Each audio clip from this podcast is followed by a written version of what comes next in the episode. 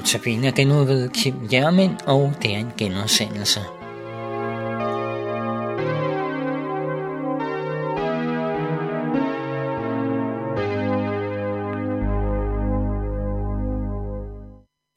I går hørte vi om den første del af Guds redningsplan, som skete for 2000 år siden. Det er et historisk faktum. Det, som helt afgør i dag, er den individuelle tilregning. At det, som Jesus gjorde for 2000 år siden, bliver vores. Bibelen siger, at det sker ved, at vi bliver forenet med Jesus. Hvis vi er forenet med ham, så er vi et med ham. Så er vi købt fri, alt gæld er betalt, døden har intet krav på os længere, vi skal aldrig dø, men vi skal leve evigt. Så hans død blev vores død, og hans liv er blevet vores liv. Det følger jo logisk af, at vi er blevet sømløst forenet med ham.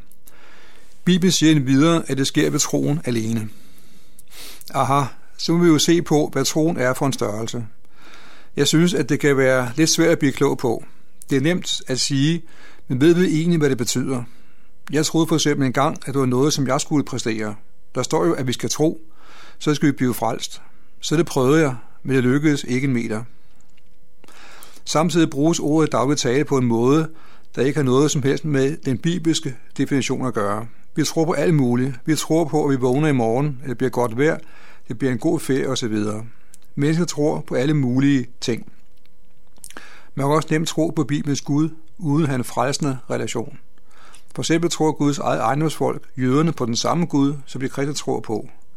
Nogle af dem går rigtig, der rigtig meget op i gudstyrkelsen og tager hans bud meget alvorligt. Men de går alligevel fortabt, fordi, fordi de ikke vil kendes ved Jesus.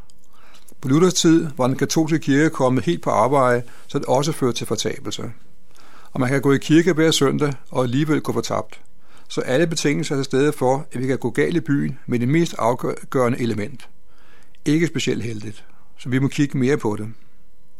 Troen er noget, Gud giver det menneske. Det er en gave.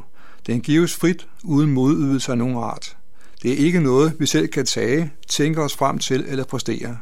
Den gives til alle, som vil modtage den, uden betingelser af nogen art.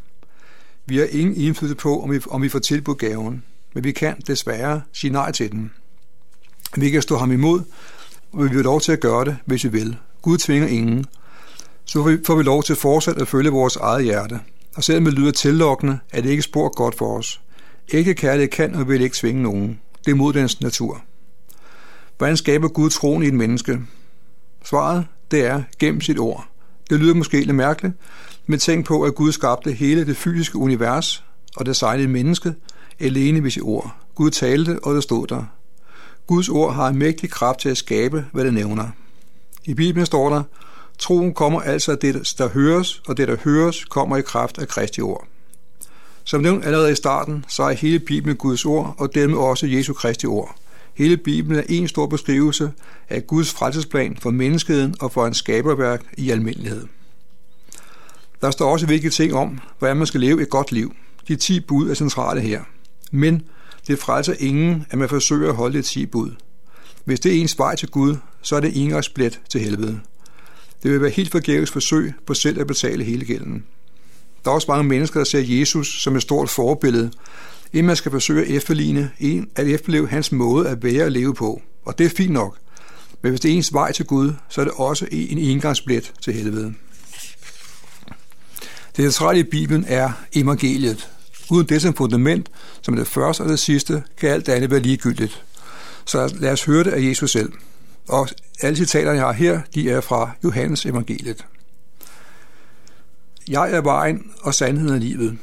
Jeg er det levende brød, som er kommet ned fra himlen. Den, der spiser af det brød, skal leve til evig tid. Jeg er livets brød. Den, der kommer til mig, skal ikke sulte. Den, der tror mig, skal aldrig tørste. Det vand, jeg vil give ham, skal i ham blive en kilde, som vælger med vand til evigt liv. Den, der tror på sønnen, har evigt liv. Den, der er ulydig mod sønnen, skal ikke se livet, men Guds vrede bliver over ham.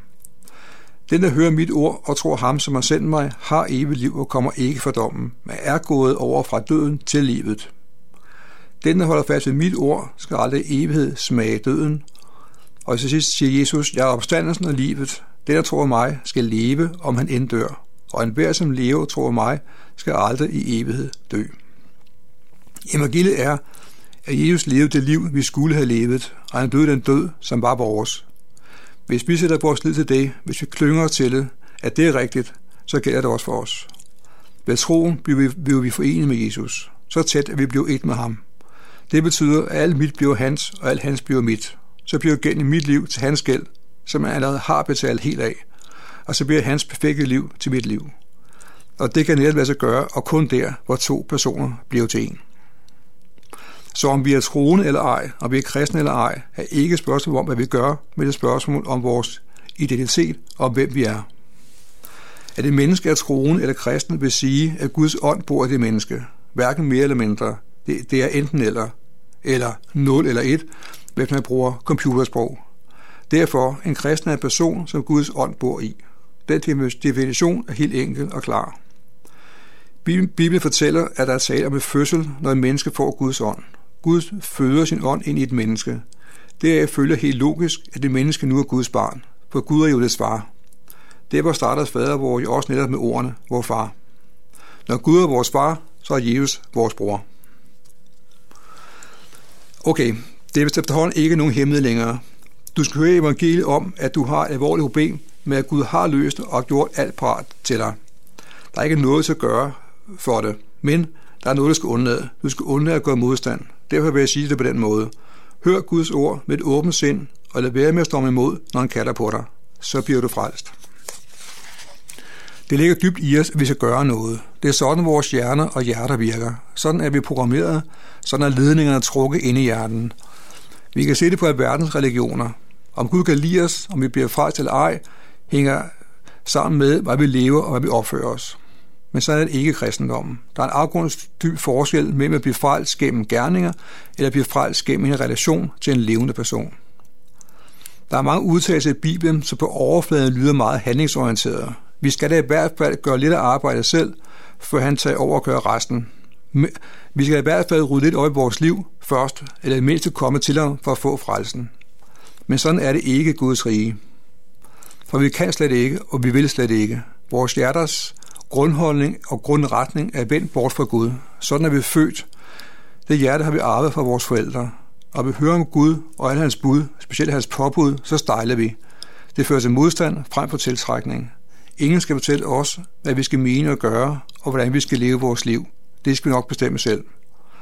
Så hvis ikke Gud, mens vi endnu er åndeligt totalt døde, giver os et nyt hjerte, implanterer et nyt hjerte i os, så har vi ikke en chance. Derfor må Gud først give os et nyt hjerte, og så kommer vi. Årsagen ligger hos Gud, og virkningen er, at vi kommer. Olof Vaden Selvstad kalder det for evangeliets stjerne og kerne og formulerer det sådan her. Derfor er troen noget uudsigeligt, ubeskriveligt, underfuld og gådefuldt, som gives hjertet i et øjeblik, enten vi sanser det eller ej. Når den er givet, så råber vi, så kommer vi, så vælger vi, så beder vi, og er allerede frelst, før vi råber. Troen er noget, som Gud sår eller føder i hjertet på et menneske, og så sker der noget.